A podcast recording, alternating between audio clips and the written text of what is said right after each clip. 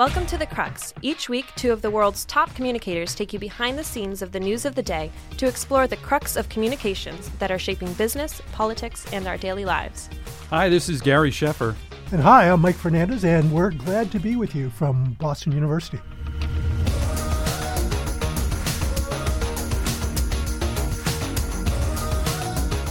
Hello, I want to welcome everybody to the crux of the story. And hello to my partner in podcast crime here, Gary Sheffer. Hey, Mike. Glad to see you. And uh, in a few moments, we will talk with a friend and colleague and, and, and, someone who, for years, I know you and I have admired, a lot of people in the industry have admired his grace under pressure, great ability to, to help others through difficult and complicated issues, and he's an all around nice guy. Uh, we'll talk to Mike O'Neill, the Chief uh, Corporate Affairs Officer for American Express. Uh, you know, the current Amex uh, ad campaign uh, plays off of their earlier campaigns mm-hmm. and says, don't live life without it. I think for years at that company, I'm sure the refrain inside was, don't do PR without Mike. Without Mike, exactly. Yeah. yeah. And a wise one. Absolutely. So, Gary, in the news, we, we want to discuss uh, Peloton. Joe Biden had a run in with an with an Iowa voter, and and I think he actually called him a damn liar. Yeah. And then uh, want to talk a little bit about some research coming out of the December twelfth election in the UK. And, uh, and, and lastly, you wanted to discuss, which I think is fabulous, given the end of a decade, uh, what the biggest changes in communications mm-hmm. during the decade have, have been in the 20 teens. Yes. I, I, like it when it's a little bit easier. We can say the 20s, the 30s. I want to get back to regular decades. Regular decades. there you go. So let's talk about Peloton. Peloton is, is kind of interesting and, and, and there's been lots said and i guess written about this infamous ad that's titled uh, the gift that gives back um, it was first posted online but mm-hmm. it didn't really air on television until more you know a little later it depicted a, a man giving his wife a peloton mm-hmm. exercise mm-hmm. bike for christmas uh, and then kind of tracks her talking um, seemingly on uh, social media via mm-hmm. video about her experience during the course of a year. And she says, A year ago, I didn't realize how much this would change me. Uh, she says at the end of the ad, and then a voiceover comes on. It says, The holiday, or this holiday, give the gift of Peloton. Now, the ad what has been regarded by mm-hmm. uh, many people as sexist in portraying the woman as having no concerns other than her about her body, mm-hmm. and, and, also I guess some people have also criticized kind of the role of the husband in this. And we're both spouses, uh, yeah. but but you know, do you really ever give your wife a gift that says you should exercise? Right, right, exactly. Uh, you know, boy, that's a tough one. that's a tough one, and it's kind of interesting to me. And, and by the way, th- these things have real consequences. This shaved what 1.6 billion off the yeah, market so it's cap. like 15 percent of, uh, the, of the value of the shares over a three-day period. Yeah, so which is remarkable. And all I would say is the subtlety of some of these ads. Now, yeah. if it had been about personal health, uh, and I, I, don't know how to express it the right way, rather than physical appearance, mm-hmm. right? Now, the implication was that it was about right. physical appearance, but if it's about personal health and wanting to live a healthier lifestyle and all those kinds of things, you see lots of those ads. Right. You see many, many, many of those ads. And of course, the title here is The Gift That Gives Back. Who's it giving back to? It sounds like it's giving back to the husband, right? to appreciate his super fit wife. So these things all come together now and in a world where you know uh, people are w- waiting to be aggrieved or pissed yeah. off about something man you just have to be spot well, on you on almost wonder if they they would have been better off establishing a better premise right, right? that's what i mean yeah, yeah. yeah. well said yeah yeah you, you know it's, it's like if she had asked for it because she wants to train for something right yeah we might have looked at this ad a lot differently exactly the next item that i that i wanted to get you on and get your, your thoughts on. Uh, we both have counseled mm-hmm. political figures in the past, uh, but uh, Joe Biden decides he's going to trade barbs with this guy who stands up at a, at a Hmm. political meeting in uh, in Iowa.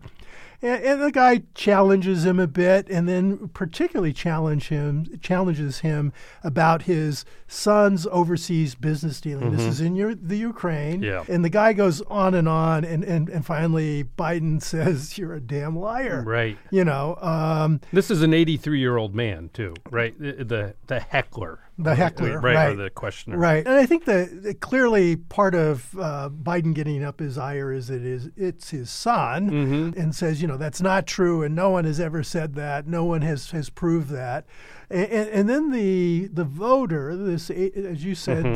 the eighty plus year old guy says says well I heard this information on MSNBC, which then uh, that even gets the former vice president even more agitated, Mm. realizing MSNBC would never, you know, uh, do that. How should a candidate behave when challenged in these kinds of situations? And, and we're, I think we're seeing more and more of these kinds of challenges anyway. Yeah. Uh, look, there are times to show backbone, Mm-hmm. right? To stand up. And and I- contrast this, Mike, with last week with Nancy Pelosi Mm-hmm. when she was asked by a conservative reporter, "Do you hate the president, Right, uh, Madam Speaker?" And she responded the right way, right, which was to r- reject the premise of the question that she hates anyone Mm-hmm. based on her personal religious beliefs. You know, it was it was masterful, absolutely. masterful. I, I, I thought for not this way for Joe.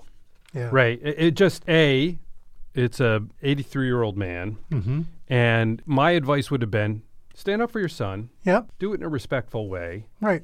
S- sir, this is just not true, Yeah. and I'd be happy to uh, talk to you afterwards about the actual facts, something like that. Yeah. But in a personal way, the response that he gave would indicate in, in now we know there's doesn't seem to be a lot about Hunter Biden in Ukraine that was illegal or Right. anything. Would lead you to believe that he, he's super sensitive about something that maybe part of it is true. Right. So it's the wrong reaction in, for a number of reasons. But I just love the contrast with Pelosi. Yeah, yeah. Well, and, and what's also interesting, thinking about this guy standing up, and how did he come even to the conclusion to ask that question? Mm. Right. And that him even thinking that it was MSNBC, which also draws me to the United Kingdom. Yeah. You know, so they have an election coming up on uh, on, on December 12th. By the time this airs, the election will have taken That's- place. yep. Um, and what's interesting is uh, there are a couple of researchers that have been analyzing how people get their news uh, in order to shape their opinion around the election.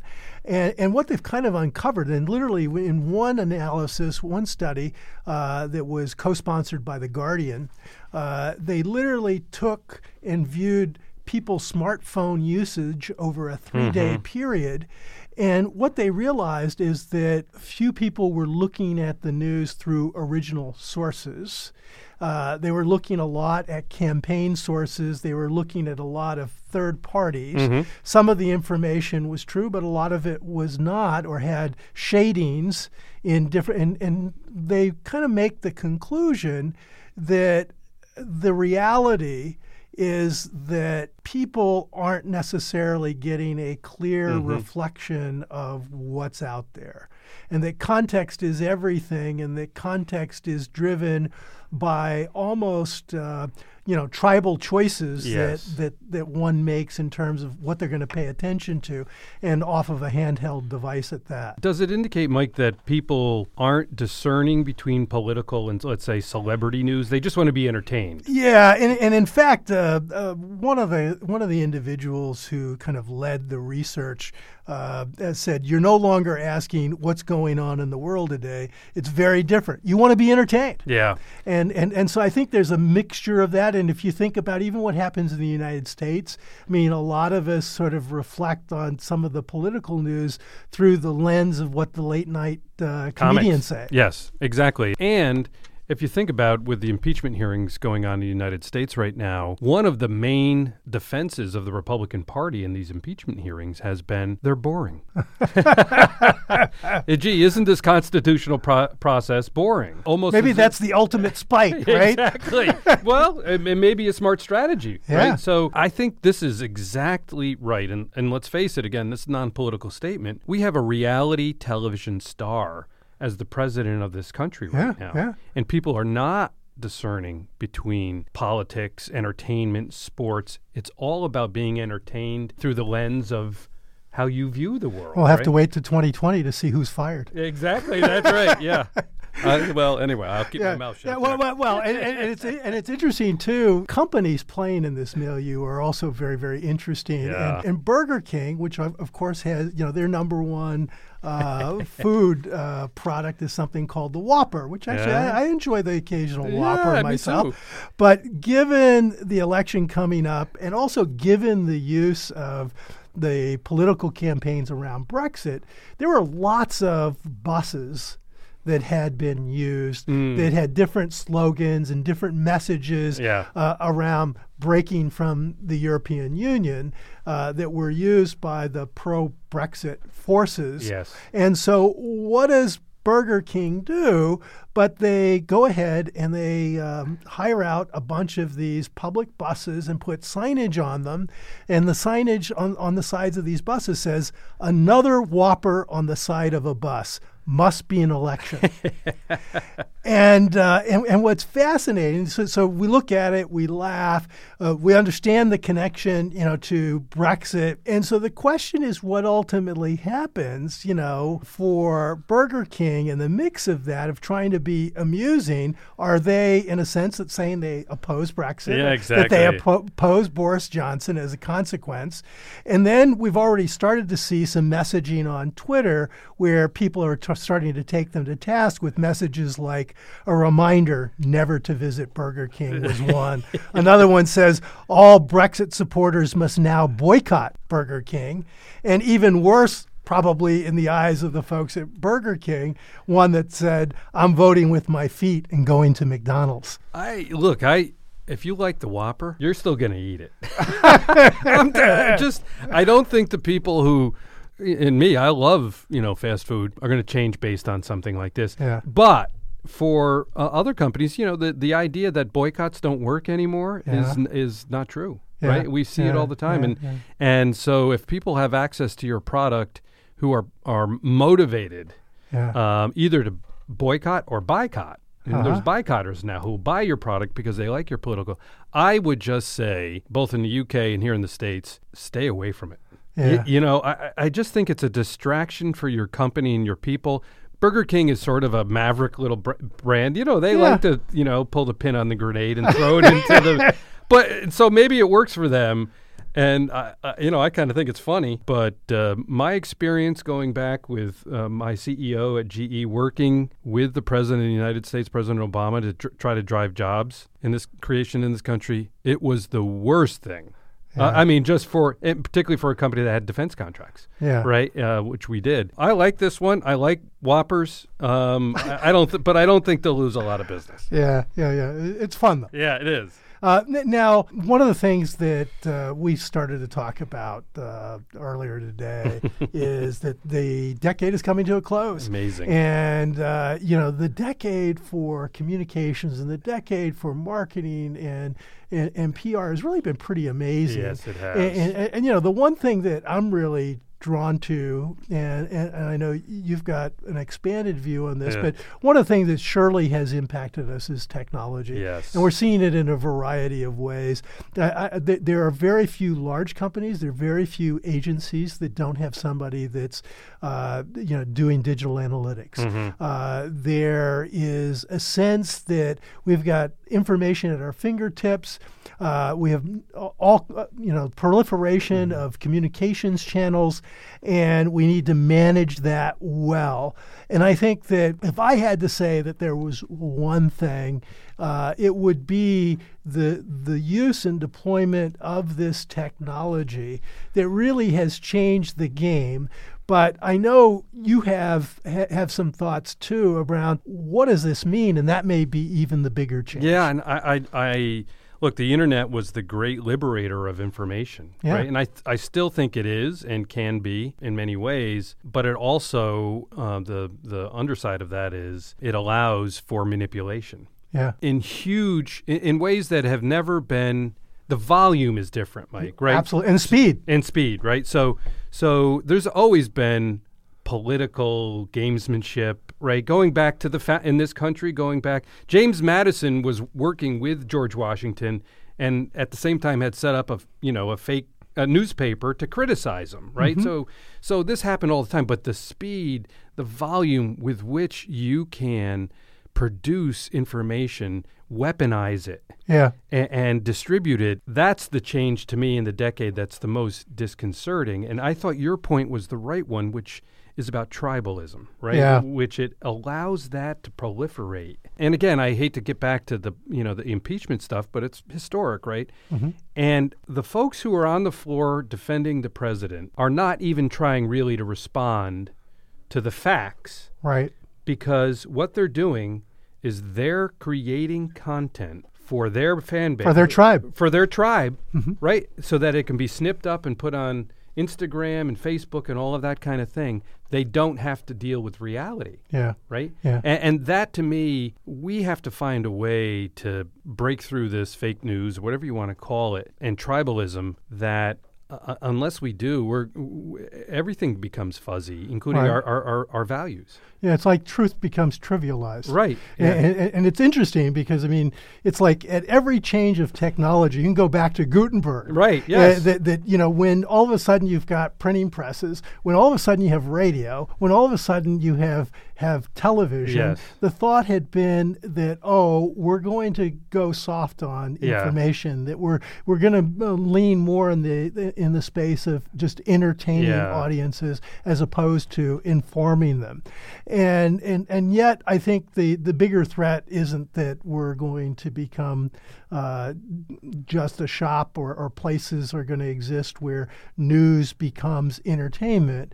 Instead, it's like purposely uh, people are treating fact as something that you have your set of facts and I Yeah, have my set of facts. Right. And we've all all remember the uh, uh, uh, Pat Moynihan line Yeah. about you have a right to your own opinion, but not your own set of facts. Yeah. And now everybody seems to be challenging the facts Mike, themselves. do you, am I romanticizing it, or, or, or tell me if you agree with this? I, I thought we sort of grew up in the golden era of objectivity and fact-based decision making. Now, uh, this may sound naive, Uh-huh. but so tell me what you think. From sort of like the Edward R. Murrow period forward Mm-hmm. through into Watergate, Mm-hmm. uh, and then maybe even through the 90s, there was, uh, you know, we had three television networks, three anchors. The, Mm-hmm. You know, the news train came in at 6, 6.30. There was a country that was united in many ways around um, a set of facts. Right. Um, and aggressive journalism, Woodward Right. and Bernstein and all of this, which created a generation of, of great investigative reporters. I think that's been lost. Yeah, so so I think what actually has happened is uh, what what we've seen is the proliferation of more channels. Yeah. and so there are more voices. Uh, and as there are more voices, you know, when you just have three major networks, there's not as much choice. yeah. And there's uh, and there's some ease in managing Mm-hmm. what goes forth as, as as as key elements of information and Yeah. truth. And uh, you know, cable, you know, was kind of the first onset, and I can remember in the '80s when CNN came online. Yeah, yeah. In fact, I was at the press conference where Ted Turner announced, you know, what he was what he was doing um, in terms of starting CNN, Right. And and then obviously then Fox News, Right. and then uh, MS. uh, Yeah. MSNBC, and so on. So I think the chat. I mean, we've done this to ourselves. Yes, right. in terms of what we have decided to go watch, and money follows what we watch, and so I think a lot of it comes back to education. Mm. I mean, I think what ultimately is going to have to happen is we're going to have to make sure that young people, as they're growing up, um, who really want to be informed, get a sense of that they're going to have to look at several different channels Yeah. in order to have a sense of where does true north lie. Yeah. So, so at the start of this decade, you were at Cargill, right? You're just starting out at Cargill. Yeah, so that's that's true. I had ju- I was just finishing up at State Farm Wow. where I had helped them get through Hurricane Katrina Yeah. and some other challenges, uh, and then was starting Cargill. What about you? I was at GE and I was like sleeping on the floor. of my we were just coming out of the, the financial crisis. That's right. That's right? right. So which uh, it's hard for me to believe that it was 10 years ago. Uh, it seems like yesterday. Because I originally hit in kind of 2008. Yeah, and yeah, in September 2008 when Lehman went under and, Uh-huh. and, and all of that. But we were just coming out of it and, and looking for a brighter future. Yeah. I spent six more years at GE Uh-huh. in, in, in this decade. And uh, boy, did you even ever think that you and I'd be sitting here and be you at the start of this decade? And I'm so happy it Or they'd let us in any university No, classroom. totally. exactly. better point. That's the better point. But anyway, we have as as our guest today uh, someone who knows about the uh, fiscal crisis Yes. uh, very much through his experience at American Express. So uh, look forward to talking to uh, Mike O'Neill.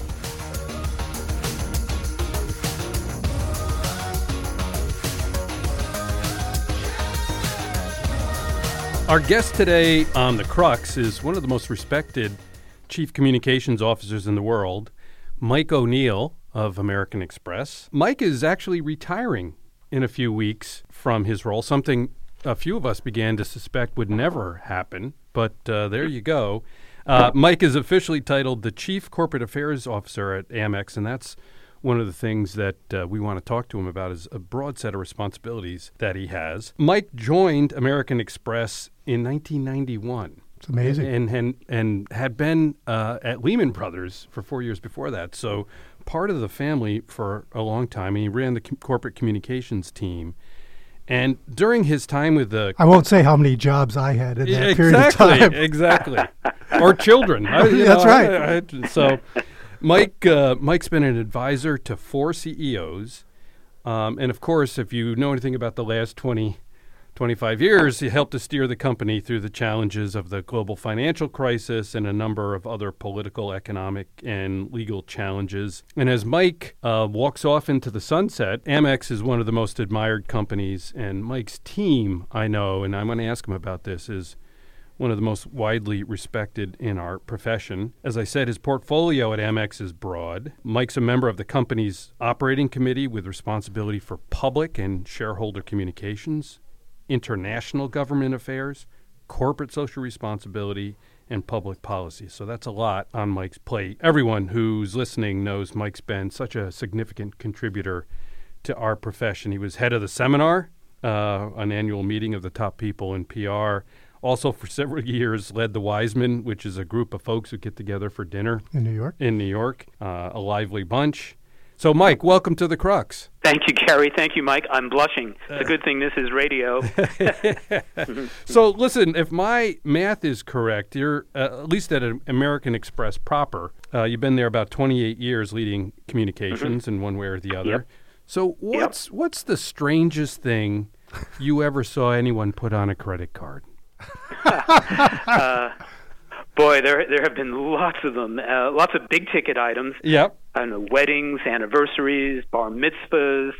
They've gotten more diverse as we've added millions of merchants over the last couple of years. But you know, there's probably one that does stand out, and it it was unusual. It, it goes back maybe 10 plus years to a point where uh, the American troops were winding down in Afghanistan, and we had a card member who called into one of our platinum concierges.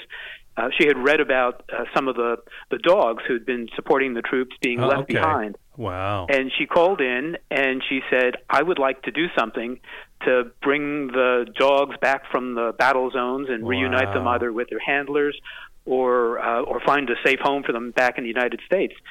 And uh, it hit the funny bone for one of our concierges who rolled up her sleeves and found a way to transport several dozen dogs over a period of time back to the U.S. to get them resettled. I, I think everybody who heard the story uh, had a lump in their throat. It was really Sure. just something. But uh, Wow. someone who wanted to do a good deed and called one of the concierges and got some uh, unusual help for an unusual ass- assignment. I, I'd like to use my card to send my dog somewhere. Like, you know, if I could do that, but that's a that's a great story. Uh, Uh, uh, listen, you you've been there quite a while. You've seen quite a bit, and I mentioned before your team. When I left GE, I don't mean to put the answer in your head, but I was people always ask you, you know, after 16 years being CCO, what are you proud of? And you look around at the people that are with you, and that's the first thing that comes to mind. Yeah. Is that how you felt? I was always so impressed with your team. Yeah, no, I, I feel the same way, and you, you're bringing back some memories because we had a handful of years where you and I got together every year, and we did some joint training for Yep. people who were kind of mid-career, and we looked at what you were trying to do with your team, what I was trying to do down here, and realized that we had a lot in common, and we put programs together. We did some good networking, and Yep. it, it played out well. So, yeah, I guess if I had to pick one thing that really stood out, it, it would be the team, and and maybe something specific. It would be the the way they have reinvented their work over the period of time Yeah. when I've been here. You know, you go back to when any of us started. You know, most of the communications jobs were essentially translating jobs. Right. You had to translate the the language of business for a big universe of editors or journalists, and, and their job in turn was to translate it into popular language for a mass audience. And of course, you look at that as a, a, a holdover from another world because as soon as there was an internet and corporate websites, you had the the power to reach that audience directly. So you had to go from being a translator to something of a, a news director or a news producer. Media company, yeah. And it, mm-hmm. Yeah, exactly. And and of course, after you did that, you found out that all the people you were reaching could reach you, and they they were using the the new generation of social platforms. And you then went from being something of a news director to something of a talk show host, where you had to engage with people and very often engage with them in real time. So, you know, I look back at the the team here and many of my colleagues to to go from essentially a, a role where you defined it as a translator to news director to talk show host is pretty impressive. And you know, there's some skills that that carry over through each one of those phases, but anytime you have to reinvent yourself on the fly and do Yes, it in yeah. a way that preserves everything you had going, it's it's it's, it's something to to be very proud of. And there's a lot of Well- people here who have just done that beautifully. Well, with your quick wit and sense of humor, I, I, I always thought you could be the next Merv Griffin. Or There you go. Uh, yeah, yeah. There you go. for for peop, people listening Be, be careful who, what you yeah, be careful what you ask for. I, I will uh, if I if I ever get that, I'm sure I'll be on cable TV at three o'clock in the morning, and I'll expect you to be up watching. oh, totally, completely. Well, you know, and one of the things I've really been impressed with, Mike, through the years is the reputation of American Express. You know, clearly all companies, all large institutions have crises and challenges, but it, it also seems to me that early on there was kind of an understanding of the sync up between marketing and public relations and advertising and public relations, even going back to the old, you know, Karl Malden uh, Yeah. days where, you know, don't leave home without it uh, was was the touchstone. Uh, But more recently, I noticed that uh, you know this is the time of year that you you mark uh, Small Business Saturday, Mhm. and Yep. one of the best. I think it's one of the best brand campaigns uh, in corporate history. Ever, Can you yeah. tell us about uh, the role that your team plays in that campaign? Sure, um, and and I can speak with superlatives because it was not me who came up with the idea. It was actually one of my junior colleagues who was working with the small business uh, team at American Express, and like a lot of folks who do what we do for a living, he got a request to come up with a big idea, whatever that means. And he looked at the calendar, and he had been paying attention to what happened with Black Friday and Cyber Monday and said, I mean, in, in the most simple and direct terms, why not a day for small business? And why not put it right in the middle of the Thanksgiving holiday? And why not call it uh, Small Business Saturday? And uh, it was one of those ideas where you literally heard it. And your first reaction was, "It's brilliant." The second is, "Why didn't I think of it?" um, and and I had that reaction. I think almost everybody at American Express had that reaction. And within the space of about two months, uh, we had this up and running, and we had support. I remember Mayor Bloomberg, who was mayor of New York back then, helped put it on the map. He announced it here in New York. We had um, kind of proclamations from the legislatures in all 50 states making it a holiday in, in their territory. Uh, we had President Obama out shopping on that day with his daughters that's at the right. local bookstore. Yeah. Yeah, it, it was just it was literally the kind of idea that you could explain in one sentence that was so compelling that everybody just rallied around, and uh, and we've kept it going. It, it, the support we provide now uh, is largely a, a national advertising campaign to raise awareness. Uh, it's support for what is probably close to 5,000 merchant associations and community organizations that promote it on their own main streets.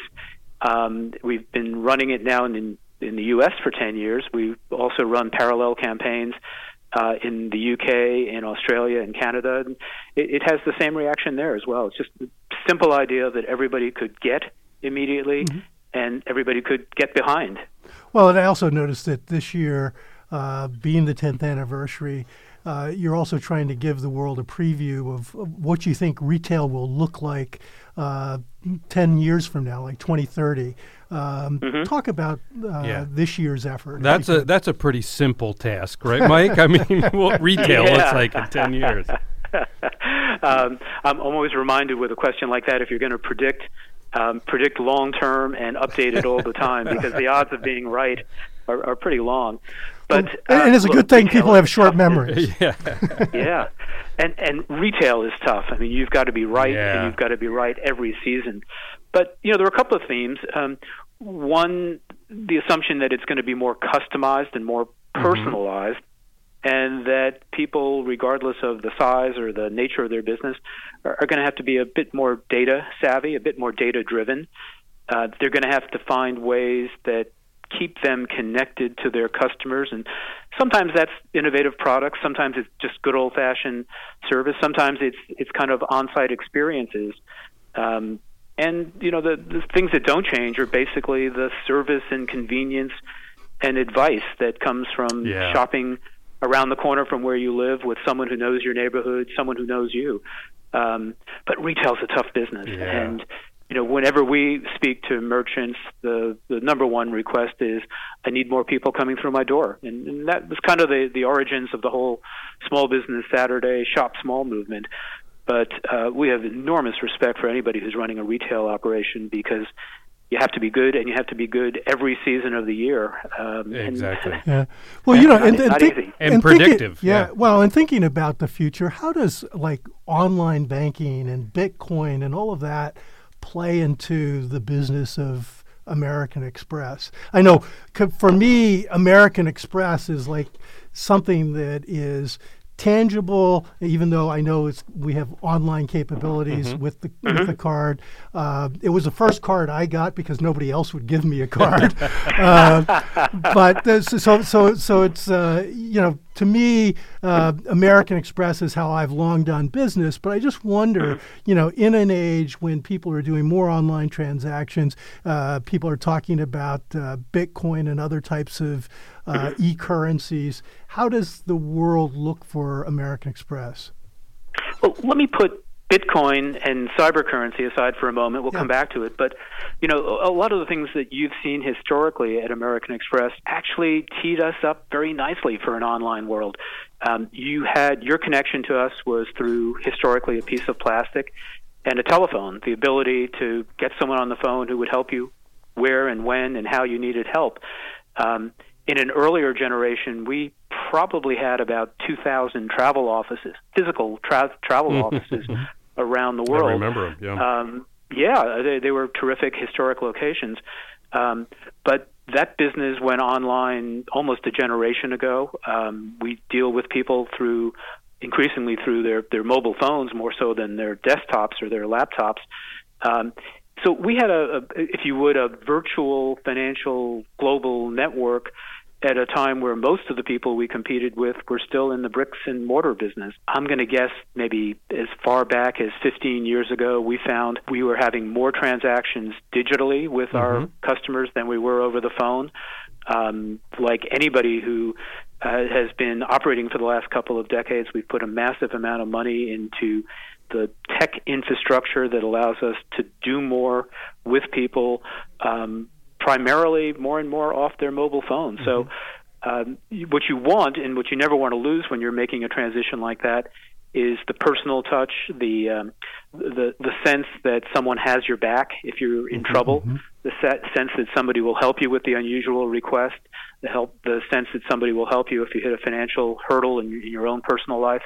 And we've been able to keep that. We still have big operating centers all over the world. If you need help, you can pick up the phone and call. But increasingly, we're interacting with people um, through a digital channel, and that digital channel more and more is the phone that they've got in their pocket or in Yeah. their purse. Yeah. Um, and you guys are probably like that too. I mean, I find Totally. more and more that um, uh, if I have a question, I push the chat button on my Amex app and I get an answer, and I'm perfectly happy. Um, uh, it's sometimes faster and more convenient than picking up the phone. Cyber currencies, boy. Um, you know, I'm, I'm still in the camp that says a solution in search of a problem. Um, Yeah. I, I think I think they're on to something. I think the notion of a totally digitized blockchain technology that speeds up transactions, that speeds up translations into foreign currencies, that operates securely 24 hours a day i- i- is where the, the, the puck is going. But uh, I mean, so much of what you see now is um, uh, a solution in, in, in search of a problem. I'm not sure I'm a big fan of Bitcoin, although if you look at all the underlying technology, there's clearly something there, and it's going to kind of improve and speed up and make more economical the whole kind of capital flows and currency flows that go around the world and drive business. Well, I, I just want someone to explain it to me. You know, now, well, Mike's. Wait a minute, Mike's got an accounting degree. Maybe after the show, I'll get Mike to explain it to me. Um, you know, but anyway, so so listen. If somebody came to me now and I was a CCO and said, "I want to put public policy on your plate," I might say no. You, know, it, it's just it's it's an area where there's a lot of frustration, certainly, uh, given the Yeah. governmental paralysis that we see everywhere. Um, so that's a part of what you do for um, you know a, a really important global Sure. firm. What's the most challenging thing, Mike, about public policy for a company like Amex right now? Boy, uh, my answer is consumer privacy and data protection, Right. and, and obviously the two are related. Um, look, I mean, the the notion of more and more of your life being lived online, the notion of sharing more and more aspects of your life, your daily life, online, are, are really kind of changing the way the Yeah. world works, changing the way the business works. And some of the upside of that is spectacular, uh, but there are sharp edges and there are concerns. And you know, we have, if you think of the the, the relationship that card members have with an American Express, it's built on trust. It's built built on an assumption of security. Definitely. Built on an assumption that we're going to use your information responsibly and we're going to protect it. And you know, there's a range of privacy laws and data protection laws. There's a range of people who have not lived up to the expectations in other industries, um, and you know the, that's got to be number one. And Yeah. it'd be- it's number one because our card members care so much about it. Merchants who do business with us care so much about it. So having the right protections in place, working with governments around the country and around the world to make sure that the laws enforce the the right protections, and making sure that people are confident that you're going to take responsibility for the way you manage their information. You're going to be transparent about it, and you're going to be responsible. So that's number one on my list. Um, And and Mike, I mean, talk about deep deep domain expertise. So, you know, for we have some students in the studio with us here from Boston University. We talked a mm-hmm. lot here about understanding how a company works, how it actually makes money. Um, mm-hmm. You have to as you have to really get into the depths of um, mm-hmm. cyber, how attacks occur, all of that, right? As the communicator, so that you can make and as the public policy leader make recommendations. Yeah, I mean, like everybody else, we have hired over the, the, the past X number of years hundreds of data security people. They monitor the incoming attacks, they coordinate with government agencies, uh, they build firewalls that will withstand the, the, the, the test of time, we hope. um, they're data scientists. They're clever folks who are constantly in, in a little bit of a cat and mouse game with Yeah. people who are trying to compromise the world's data systems. It's it, it's a, a high profile um, uh, career. It's a career that, attracts some of the most talented people I've ever had the opportunity to work with, and anybody who is kind of blessed with good mathematical or Oh statistical goodness! skills Yeah. uh, boy, they're going to be able to to write their career for the next 20, 30 years because it's not going away. If you're not if you're not constantly getting better at protecting data, uh, you become the weak link. Yes. If you become the weak link, you become everybody's favorite target. You get separated from the herd. Absolutely. Oh yeah, Yeah. absolutely. So, so along these lines, Mike, what what um, you know, I, you hit on trust, and and uh, mm-hmm. of course, uh, I, I, was working for a half financial company during mm-hmm. the global mm-hmm. financial crisis. Oh, yeah. Uh, I'll, I'll I won't tell you which half of the body uh, it was, probably maybe the rear end. But um, mm-hmm. so uh, it's so important. Has has the financial industry, if that's the right phrase, mm-hmm. regained trust? Um, largely, you, you you might be your company might be a little bit different than the banks, obviously, from mm-hmm. a from a trust and reputation standpoint, and and I want to put it in the context, if you can, of this move toward purpose. You know that every mm-hmm. company has to have a purpose. Larry Fink, et cetera, from BlackRock, and as the mm-hmm. head of the foundation, how do you uh, for Amex, how do you think about all of that? The recovery from 08, 09 when your former employer, of course, Lehman Brothers went under mm-hmm. and all of that kind yeah, of sure. And didn't American Express ex- itself actually accept TARP funds at yeah. the time? Sure, uh, yeah. we did. Um, yeah, you know, for for people who didn't live, for, first of all, the answer to your your initial question was, did the industry recover? No. no um, yeah. I think it's made progress, but boy, the, the the answer has to be no there's still a lingering unease. And, you know, in some ways, I, I think that people who had their lives disrupted during the financial crises are a little bit about a little bit like people who had their lives disrupted by the Great Depression. Yeah. yeah. Um, it changes your perspective. It changes your aspirations. It changes your attitude towards institutions, towards governments. Uh, we're ten years on, and I think you know there's been a lot of ground recovered, but have you know has that been put in the rear view mirror? No. no. And you see it in terms of financial regulation. You see it in terms of politics. You see it in terms of consumer reluctance to to make investments or to take on um, debt that allows them to buy homes before they have uh, accumulated a big enough nest egg to, to right. write a check for it.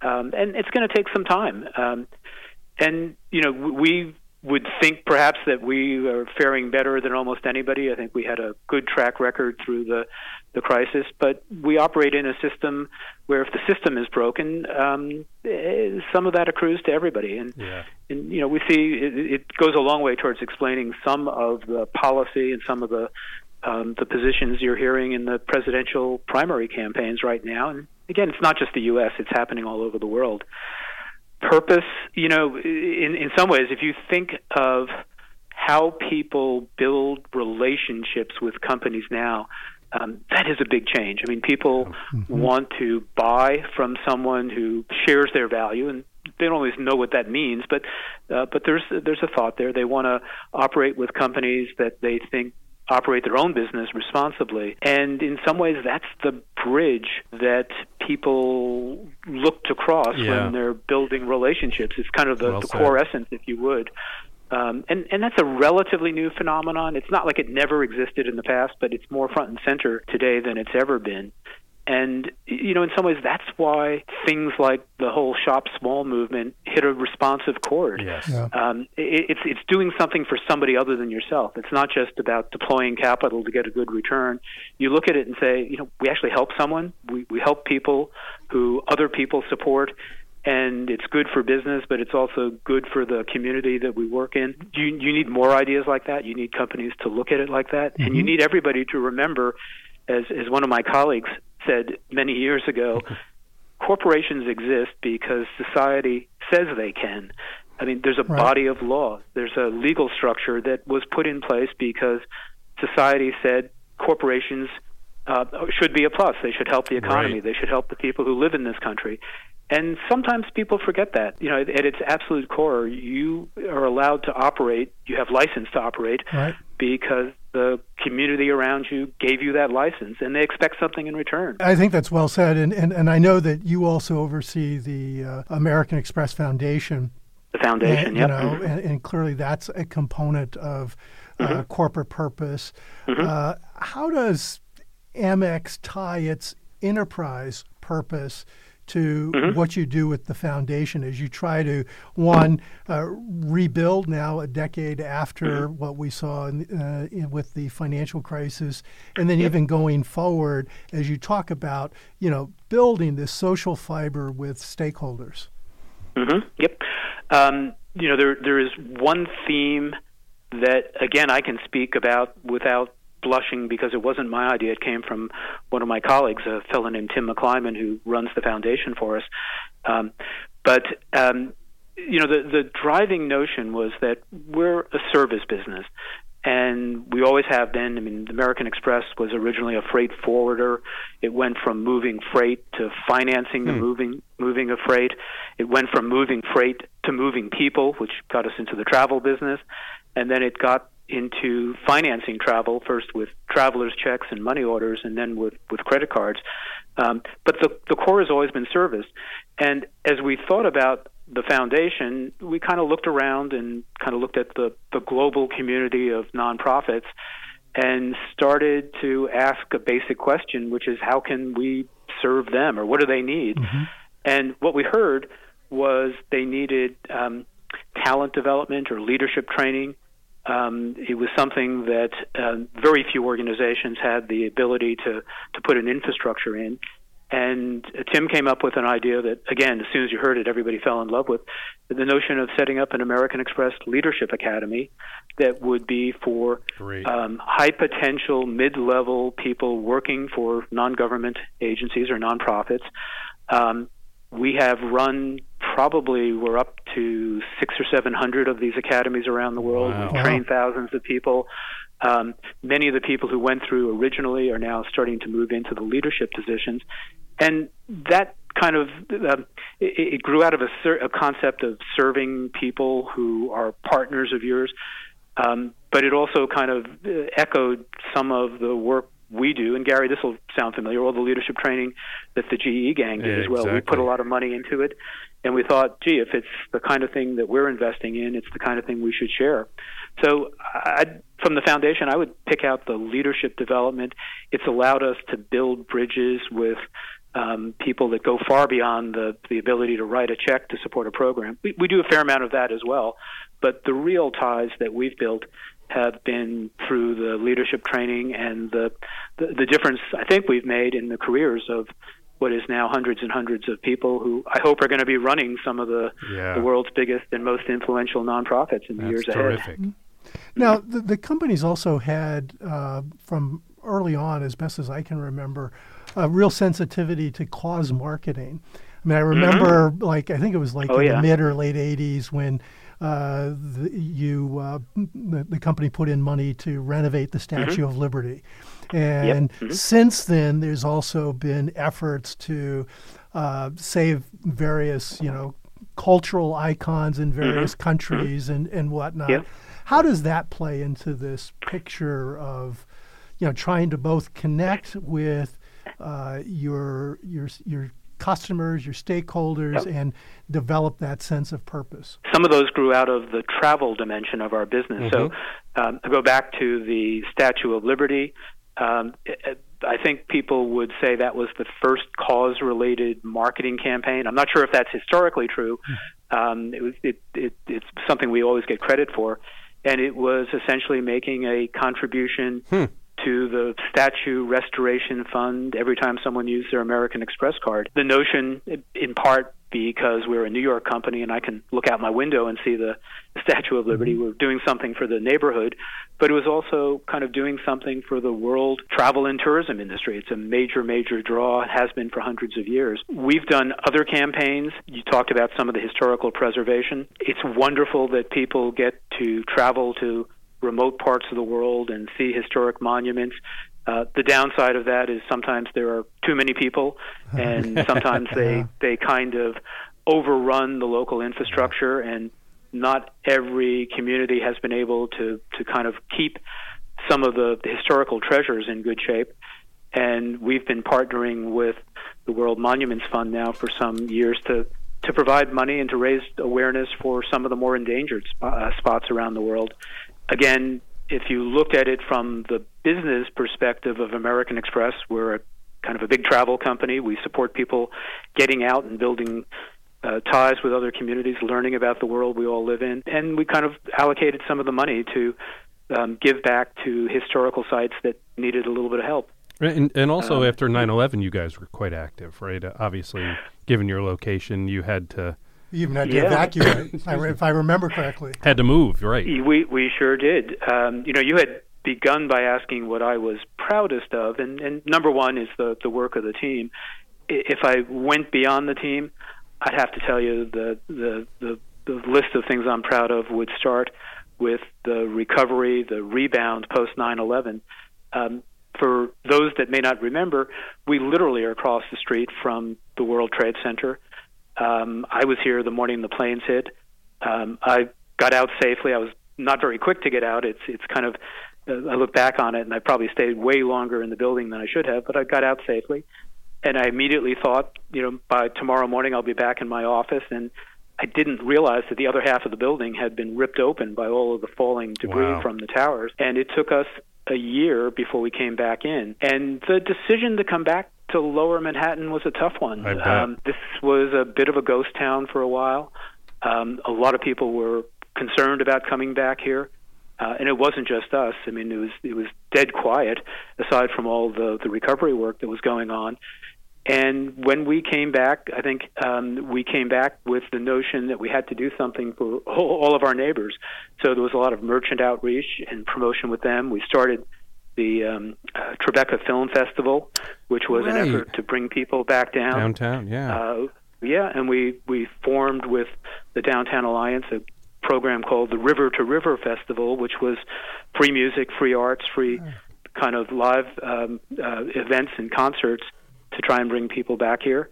Um, and I think everybody felt great. It was a, a good shot in the arm to come back to kind of say you can blow up our building, but you can't blow up the culture. And Yeah. I think everybody came Our back spirit. feeling a little bit stronger for Yeah. it. Yeah. And I, I, I, you know, that brings back memories for me too. You know, obviously, Hmm? we were out in GE, we're out in Connecticut, but uh, Yeah. a big part of, and I had a small role in helping GE do Mm-hmm. some response there and, and et cetera. So I, it's funny you mentioned that. Uh, looking back at the time at, at GE is is uh, that would be uh, a high mark as well too. So Mike won't ask; he's afraid. Um, but I'll okay, Mike. I'll ask. I'll, I'll go ahead and ask. So Mike wants to know how he can get an American Express Centurion card, your your famous black card. That oh, ouch! Yeah. Uh, that's a little bit like that's a little bit like asking Coca-Cola for the secret formula that's in the bank at the National Bank of Georgia. How about this? If I tell you, I will have to kill kill you and Mike as well. Does, does that put it? Darn it. put it to rest? Darn it, yes, okay. That's a that's the answer we're gonna get. I see. But I I want to come back, Mike, to your um, the evolution really of, of the role of the chief communicator, which uh, so Mm-hmm. you put so well translator, sort of media leader, and then talk show host. So where do you see this thing going? Um, are are more CCOs? Um, whatever they're called, are going to have a port a broad portfolio like you have Mm-hmm. at Amex, or how do you see this thing um, evolving further? I think the answer is yes, but it requires a somewhat different mindset than a lot of people have had. And, and here I'm going to quote someone that I know the two of you know very well, Bill Nielsen, who's Yeah. used to be our counterpart for Johnson and Johnson. And you know, Bill told me years ago, I think probably as I was coming into this job, he said, "Your job isn't to run the communications department. Your job is to help run the company. Mm-hmm. And if you don't think of it that way, you're going to eh, unintentionally define a job so narrowly that it's not going to live up to what you ha- you want, and it's not going to live up to what your company probably wants. And, and that stayed with me. Um, you know, you literally have to have that kind of mindset. You've got to know the law as well as the legal team. You've got to know accounting as well as the finance team. You've got to understand how financing markets work. You've got to understand technology. You've got to be as good at reading public sentiment as the market research people. You've got to know products the way the product team does. You've got to know what creates good economics and what the threats are and you've got to you've got to do all that but you've got to if you if you start to think of your job as I'm helping to run the company. I mean, Yeah. yes, I'm I'm in charge of running a communications or a corporate affairs group, but it's it's it's in the context of you know the the team, the executive team that I'm part of here. We all kind of look at it and say we're we're here to run the enterprise, and everybody's got a particular expertise, but. I practice law without a license. My colleague, the GCO, is an expert on communications, and, and, and that's a healthy environment. Um, Totally. You know, you, It's like we all if- if stayed you at a Holiday that Inn. way- is it is if, it Mike? If you look at your job that way, boy, it, it, it suggests there's a great future and, and, and, and a very interesting future for anybody who wants to make that kind of an investment. And what fun, Yeah. right? I mean, Yeah. just what Yeah. fun. Yeah. Well, and I think you, you make a really good point that what you almost need in this function now is somebody who thinks business first, Right. as as, Yeah. as opposed to thinking about the narrow base uh, around communication. A- a- And with that, I'd be curious, Mike, as as as you begin to think about your your next steps in life's journey. Um, you know, what's the skill set if as as you're hi- as you've been hiring people in the last few years, how has that view of talent changed from what you might have been hiring for back in the 1990s? Some of it has not changed at all, and some of it has. So I'll tell you what hasn't changed first. Um, the one thing that I always look for um, is the ability to be a persuasive communicator. And that can be by virtue of writing, it can be by virtue of sitting around the negotiating table. You can show that you're a persuasive communicator by getting up on your feet and giving a speech. You can show it by the way you structure meetings, by the way you design graphics. But you've got to feel um, that someone's a persuasive communicator, that someone's uh, an advocate, that someone knows how to build a good argument, someone knows how to listen to a good counter argument. And if you don't have that kind of skill or confidence to be a persuasive communicator, uh, everything else kind of d- doesn't really make up for it. Uh, And again, you you find people show that that communication skill in different disciplines. It can be a creative discipline, it can be a speaking discipline, it can be a relationship building discipline, but you've got to be a persuasive communicator. I, I also think, and this gets back to building teams, you've got to have a leadership skill. You know, what I Yeah. tell people when we hire them is, um, I expect you to be a persuasive communicator, and the first day you get here, I'm going to tell you, great, now th- th- I'm taking that for granted. You need more. And the more is you need to make the people who sit to your left and to your right a little bit better at what they do. So it's kind of a way of defining leadership for you before you take on the responsibility of leading or managing a team. You need to look at this and say, if I finish the day without helping someone, without kind of opening a door for them, without pointing them in the right direction, I didn't really do my job. So you need to be a good communicator. You need to show leadership skill right from the start. You also, to go back to what I was trying to say about the senior jobs, you've got to have an interest in the business. You've got Yeah. to you- you've got to learn the business. You've got to speak the language of the people who are your internal clients. They're not going to speak your language. You have to speak mm-hmm. theirs, and you've got to learn it. What's changed is the tech aspects of the job. Ultimately, these are jobs that have influence more than authority, and the way you influence in today's world is in a world where people are living more and more of their life online. And you've got to be conversant with social platforms. You've got to be conversant with technology. You've got to be switched on, if not 24 hours a day, then every waking hour. You've got to learn to read tea leaves. You've got to learn to stay ahead of the curve. And you can't do that unless you're a whole lot more tech savvy than the generation that came before you was. Exactly. So now, so what's what's next for you? Well, we were talking about this a little earlier, and this has got uh, this is going to totally undermine everything I've said for the last half hour. I, I'm, I- I'm going back to school as a, to to pick up my undergraduate Latin language studies. There you Um, go. I'm going back to something I haven't studied in 40 years. I'm going to be a, a, a, a serious student who does his homework, who has his hand in the air, who drives everybody else crazy. So I'm going to be Wow. studying the Latin language, lang- Latin language, and I'm going to hopefully spend more and more of my time with a group I've been involved with as a director, uh, the International Rescue Committee, which does refugee Well, relief do in terrific some of the. Exactly. Yeah, it's a great organization, and they do some really, really good work in some of the world's most dangerous spots. Um, and for anybody who's paid attention to what's going on outside the U.S., um, there are 70 million refugees or internally Yeah. displaced people a- at risk right now, and it's kind of higher than it's ever been. In some parts of the world, governments roll up their sleeves and help, in others, they don't. And I'm going to spend some time with the folks at that organization, hopefully, do a lot of my travel around uh, some of the refugee camps and assistance programs. Um, and maybe spread the Latin language.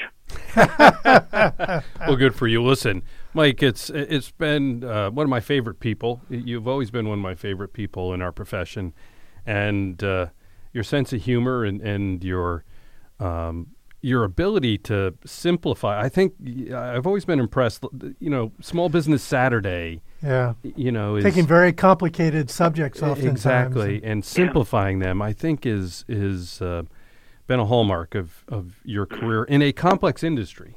Well, Uh, and also handling uh, real pressures and crises with with grace and aplomb. Exactly. So uh, uh, we've we've enjoyed that's very working with you. you guys. We've enjoyed observing you, and uh, we're thrilled that we're able to call you a friend.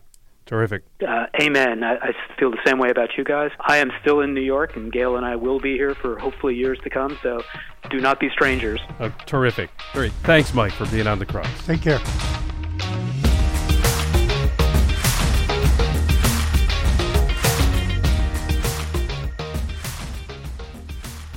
Thanks for listening to The Crux, and make sure to listen for our next episode. Follow us at The Crux on Facebook and on Twitter, and you can find our episodes on SoundCloud and on our website, thecruxpodcast.org.